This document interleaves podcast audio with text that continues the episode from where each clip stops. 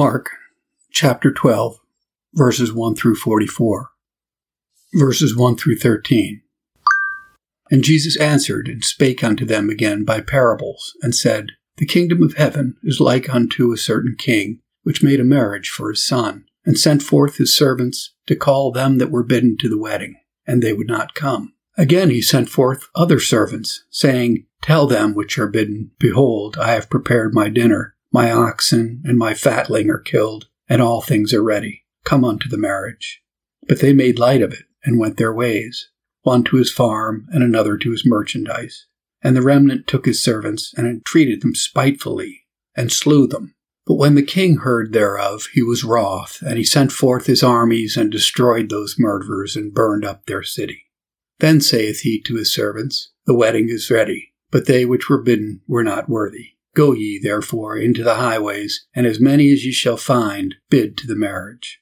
So those servants went out into the highways, and gathered together all, as many as they found, both bad and good, and the wedding was furnished with guests.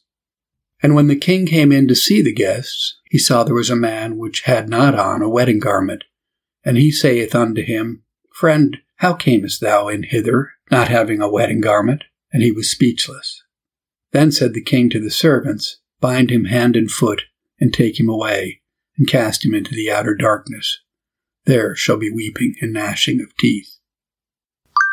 Burkitt notes The design and scope of this parable of the marriage supper is to set forth that gracious offer of mercy and salvation which was made by God in and through the preaching of the gospel to the church of the Jews.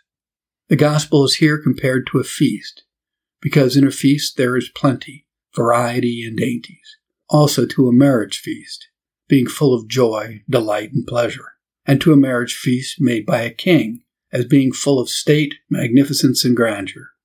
To this marriage feast, or gospel supper, Almighty God invited the church of the Jews, and the servants set forth to invite them were the prophets and apostles in general, and John the Baptist in particular, whom they entreated spitefully and slew. The making light of the invitation signifies the generality of the Jews' refusal and careless contempt of the offers of grace in the gospel. By the armies which God set forth to destroy those murderers are meant the Roman soldiers, who spoiled and laid waste to the city of Jerusalem and were the severe executioners of God's wrath and judgment upon the wicked Jews. The highways signify the despised Gentiles, who upon the Jews' refusal were invited to this supper and prevailed with to come in. The king's coming in to see his guests denotes that inspection which Christ makes into his church in the times of the gospel. By the man without the wedding garment, understand such as are destitute of true grace and real holiness, both in heart and life. In the examination of him, Christ says, Friend, how camest thou in hither? Not, Friends, why came ye along with him? Teaching us that if unholy persons will press into the Lord's Supper, the sin is theirs. But if we come not, because they will come, the sin is ours. The presence of an unholy person at the Lord's table ought not to discourage us from our duty, or cause us to turn our back upon that ordinance. The command to bind the unqualified person hand and foot and cast him into outer darkness plainly intimates that the condition of such persons as live under the light and enjoy the liberty of the gospel but walk not answerably to their profession, is deplorably sad and doleful. They do not only incur damnation, but no damnation like it. Bind him hand and foot, and cast him into outer darkness. From the whole, note one, that the gospel, for its freeness and fullness, for its variety and delicacies, is like a marriage supper. Two, that gospel invitations are mightily disesteemed. Three, that the preference which the world has in man's esteem is a great cause of the gospel's contempt. They went one to his farm and another to his merchandise. 4. That such as are careless in the day of grace shall undoubtedly be speechless in the day of judgment. 5. That Christ takes a more particular notice of every guest that cometh to his royal supper than any of his ministers do take or can take. There was but one person without the wedding garment, and he falls under the eye and view of Christ. 6. That it is not sufficient that we come, but clothed we must be before we come, if ever we expect a gracious welcome to Christ's supper. Clothed with sincerity, clothed with humility, clothed with love and charity. If we be not thus clothed, we shall appear naked to our shame, and hear that dreadful charge, bind him hand and foot, and cast him into outer darkness, where there is weeping and gnashing of teeth. See Luke 14:17. Verse 14. For many are called, but few are chosen. Burkitt notes, This is our blessed Saviour's application of the foregoing parable to the Jews. He tells them that many of them, indeed all of them, were called, that is, invited to the gospel supper. But with few, very few of them, was found that sincere faith and that sound repentance which doth accompany salvation. Learn thence that amongst the multitude of those that are called by the gospel into holiness and obedience, few, very few comparatively, do obey that call and shall be eternally saved. Verses 15 through 17.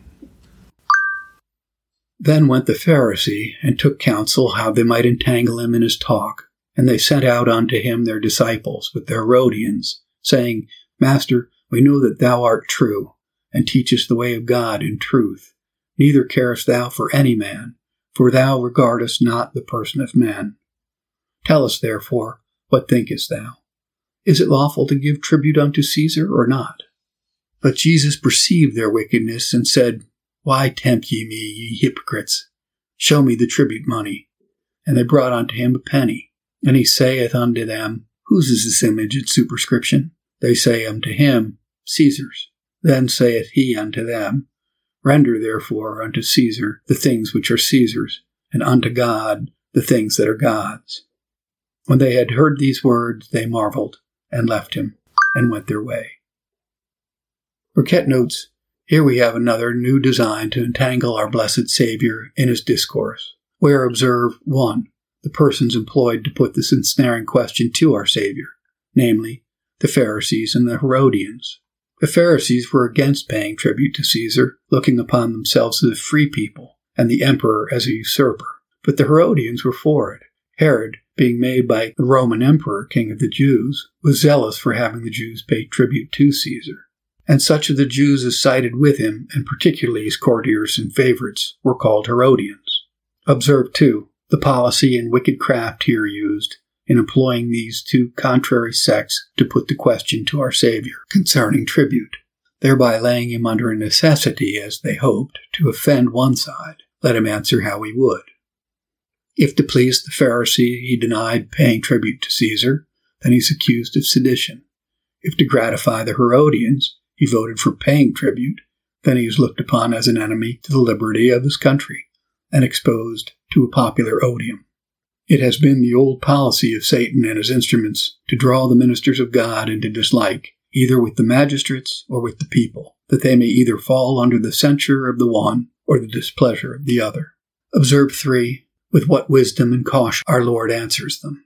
He first calls for the tribute money, which was the Roman penny, answering to sevenpence halfpenny of our money, two of which they paid by way of tribute or poll money for every head to the emperor. Christ asks them whose image or superscription their coin bore. They answer, Caesar's. Render then, says Christ, to Caesar the things that are Caesar's. As if he had said, the admitting of the Roman coin amongst you is a testimony that you are under subjection to the Roman emperor, because the coining and imposing of money is an act of sovereign authority.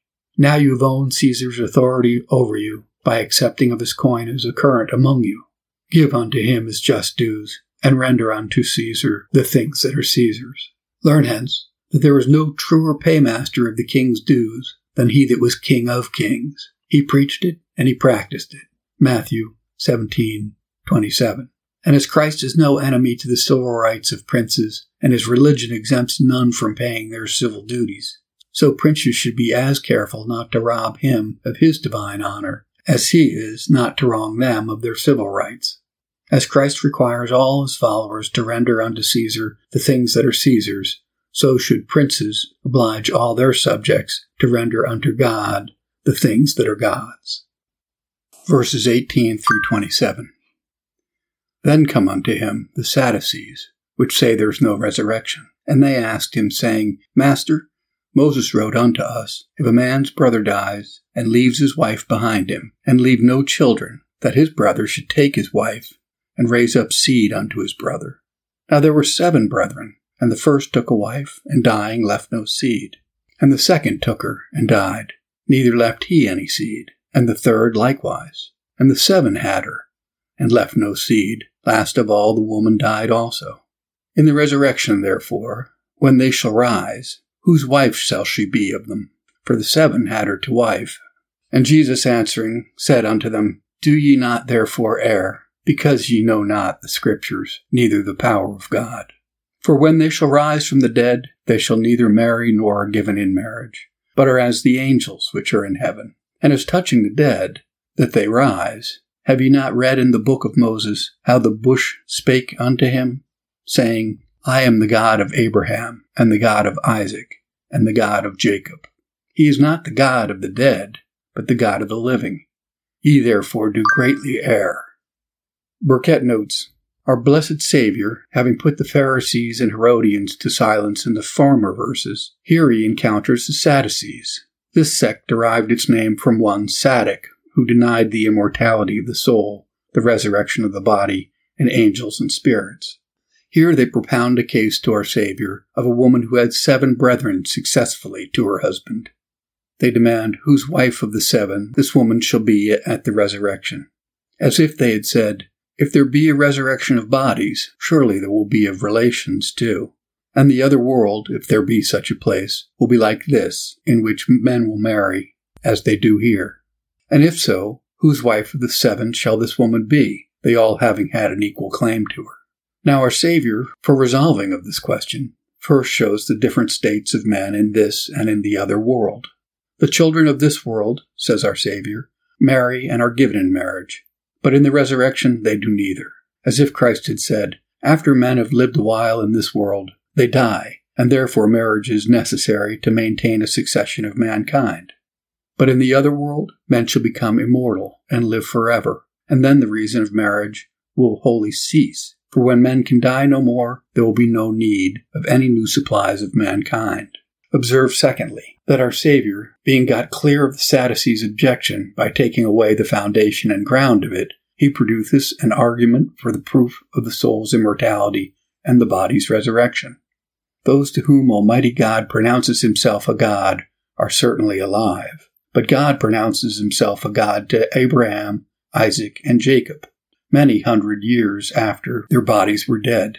Therefore, their souls are yet alive. For otherwise, God could not be their God, because he is not the God of the dead, but of the living. From the whole, note 1 that there is no opinion so monstrous and absurd that, having had a mother, will die for lack of a nurse, the beastly opinion of the mortality of the soul and the annihilation of the body finds Sadducees to profess and propagate it. Note, 2. the certainty of another life after this, in which men shall be eternally happy or intolerably miserable, according as they behave themselves here. Though some men live like beasts, yet they shall not die like them, nor shall their end be like theirs. Note 3. The glorified saints in the morning of the resurrection shall be like the glorious angels, not like them in essence and nature, but like them in their properties and qualities, in holiness and purity, in immortality and incorruptibility, as also in their manner of living. They shall stand in no more need of meat and drink than the angels do, but shall live the same heavenly, immortal, and incorruptible life that the angels live. Note 4 that all those who are in covenant with God, whose God the Lord is, their souls do immediately pass into glory, and their bodies at the resurrection shall be sharers in the same happiness with their souls. If God be just, their souls must live, and their bodies must rise. For good men must be rewarded, and wicked men punished somewhere, either in this life or in another. God will most certainly, at one time or other, plentifully reward the righteous and punish the wicked doers. But this being not always done in this life, the justice of God requires that it be done in the next. Verses 28 through 34.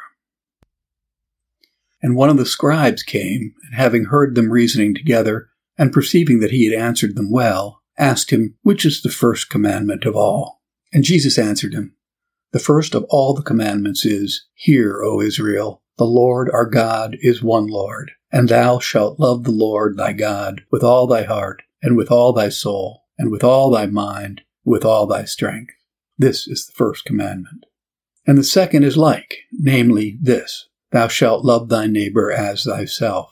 There is none other commandment greater than these. And the scribe said unto him, Well, master, thou hast said the truth. For there is one God, and there is none other but he. And to love him with all the heart, and all the understanding, and with all the soul, and all the strength, and to love his neighbor as himself, is more than all whole burnt offerings and sacrifices. And when Jesus saw that he had answered discreetly, he said unto him, Thou art not far from the kingdom of God. And no man after that durst ask him any questions. Burkitt notes, Observe here one, a question propounded to our blessed Saviour, and he answers thereunto. The question propounded is this, which is the first and great commandment? Our Saviour tells them it is to love God with all their heart and soul, with all their mind and strength, that is, with all the powers, faculties, and abilities of the soul, with the highest measures and the most intense degrees of love. This is the sum of the duties of the first table. This is the first and great commandment. And the second is like unto it. He doth not say equal with it, although the duties of the second table are of the same authority and of the same necessity with the first, as no man can be saved without the love of God, so neither without the love of his neighbor. Whence note 1 that the fervency of all our affections, and particularly the supremacy of our love, is required by God as his right and due. Love must pass through and possess all the powers and faculties of our souls. The mind must meditate upon God, the will must choose and embrace him, and the affections must delight in him. The measure of loving God is to love him without measure. God reckons that we love him not at all if we love him not above all. Note 2 that thus to love God is the first and great commandment, great in regard of its object, which is God, the first cause and the chief good, great in regard of the obligation of it. To love God is so indispensable a duty that God Himself cannot free us from the obligation of it. For so long as He is God, and we His creatures, we shall lie under a natural and necessary obligation to love and serve Him. Great also is this command and duty in regard to the duration and continuance of it. When faith shall be swallowed up in vision, and hope in fruition, love will then be perfected in a full enjoyment. Note 3. That every man may, yea, ought to love himself, not his sinful self, but his natural self, especially his spiritual self, the new nature in him. This it ought to be his particular care to strengthen and increase. Indeed, there is no express command in Scripture for a man to love himself, because the light of nature directs, and the law of nature binds every man so to do. God has put a principle of self love and of self preservation into all his creatures, but especially into man. Note 4 that as every man ought to love himself, so it is every man's duty to love his neighbor as himself. Not as he doth love himself, but as he ought to love himself yet not in the same degree that he loves himself, but after the same manner, and with the same kind of love that he loves himself. As we love ourselves freely and readily, sincerely and unfeignedly, tenderly and compassionately, constantly and continually, so should we love our neighbors also. Though we love him not as much as we love ourselves, yet must we love him as truly as we love ourselves. Note lastly that the duties of the first and second table are inseparable, namely, love to God and love to our neighbor. These two must not be separated. He that loveth not his neighbor, whom he hath seen, never loved God, whom he hath not seen. A conscientious regard to the duties of both tables will be an argument of our sincerity and an ornament of our profession. Observe lastly the favorable censure which our Saviour passes upon the scribe. He tells him he was not far from the kingdom of God. Note here 1. Some persons may be said to be far and farther than others from the kingdom of heaven. Some are farther in the regard of means. They want the ordinances, the dispensation of the word and sacraments. Others are far from the kingdom of God in regard of qualifications and dispositions. Of the former sort are all heathens without the pale of the church. They are afar off, as the apostle expresses it, Ephesians 2:13. Of the latter sort are all gross and close hypocrites within the church, who, whilst they continue such, shall not inherit the kingdom of God. Note, too, as some persons may be said to be far from the kingdom of God, so are there others which may be said not to be far, such as who have escaped the pollutions of the world, abstained from open and scandalous sins, are less wicked than the multitudes are, but are strangers to an inward, thorough, and prevailing change in the frame of their hearts and course of their lives. They had often said, I would be, but they never said, I will be the Lord's. When the work of regeneration is brought to the birth, after all, it proves an abortion. Lord, what a disappointment will this be to perish within sight of the promised land, to be near heaven in our expectations, and yet no nearer in the issue and event. Woe unto us if this be the condition of any of us who have all our days sat under the dispensation of the gospel. Verses 35 through 37. And Jesus answered and said while he taught in the temple, How say the scribes that Christ is the son of David? For David himself said by the Holy Ghost, The Lord said unto my Lord, Sit thou on my right hand, till I make thine enemies thy footstools. David therefore himself calleth him Lord. And whence is he then his son? And the common people heard him gladly. Burkitt notes, The Pharisee had often put forth questions maliciously unto Christ, and now Christ puts one question innocently unto them, namely what they thought of the Messiah whom they expected. They reply that he was to be the son of David, that is, a secular prince, descending from David, who should deliver them from the power of the Romans and restore them to their civil rights. This was the notion they had of the Messiah, that he should be a mere man, the son of David, according to the flesh, and nothing more. Our Savior replies, Whence is it then that David calls the Messiah Lord? Psalm 110, 1. The Lord said to my Lord, Sittest thou at my right hand? How could he both be David's Lord and David's son? No son being the Lord of his own father.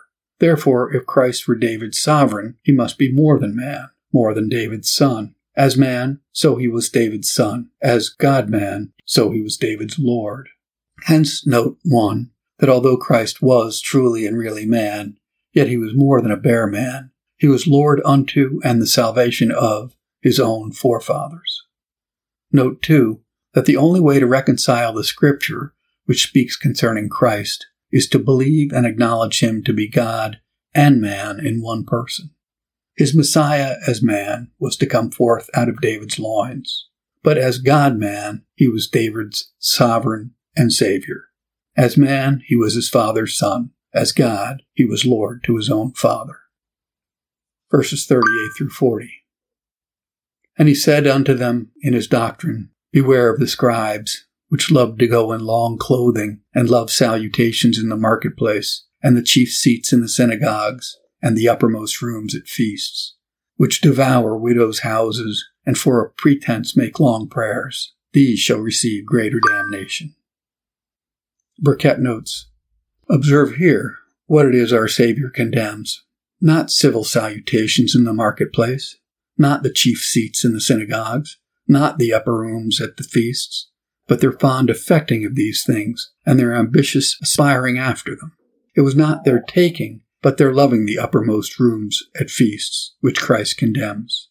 Observe, too, how our Savior condemns the Pharisee for their gross hypocrisy in coloring over their covetousness with a pretense of religion, making long prayers in the temple and synagogues for widows, and thereupon persuading them to give bountifully to Corban, that is, the common treasury for the temple, some part of which was employed in their maintenance. Once we learn that it is no new thing for designing hypocrites to cover the foulest transgressions with the cloak of religion. The Pharisees made long prayers a cloak and cover for their covetousness.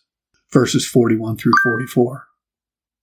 And Jesus sat over against the treasury and beheld how the people cast money into the treasury, and many that were rich cast in much. And there came a certain poor widow, and she threw in two mites which make a farthing. And he called unto him his disciples, and saith unto them, Verily I say unto you, that this poor widow is cast more in than all they that have cast into the treasury. For all they did cast in of their abundance, but she of her want did cast in all she had, even all her living. Burkitt notes, As our blessed Savior sat over against the treasury, that is, the part of the court of the temple where the korban, or chest for receiving the people's offerings and gifts, was set, he observed and took notice of those that offered their oblations. And some that were rich offered very liberally, but a certain poor woman came over and offered two mites. Our Savior hereupon takes occasion to instruct his disciples in this comfortable truth, namely, that Almighty God accepts the will of those that give cheerfully, though they cannot give largely. This poor woman cast in more in respect of the inward affection of her heart and in proportion to her state than all those that were rich and wealthy had cast in before her, a mite to her being more than a pound to them. From the whole, note 1. That the poor, yea, the poorest sort of people, are not exempted from good works. Even they must exercise charity according to their abilities. Learn, too, that in all works of pious charity we, which we perform, God looks at the heart, the will and affection of the giver, more than at the largeness or liberality of the gift. If there be a willing mind, says the apostle, 2 Corinthians 8:12, it is accepted according to what a man hath, not according to what he hath not. 3. That a person ought sometimes to give what he cannot very well spare himself, and be ready to distribute not only to his power, but even above and beyond his power. 2 Corinthians 8 2 and 3.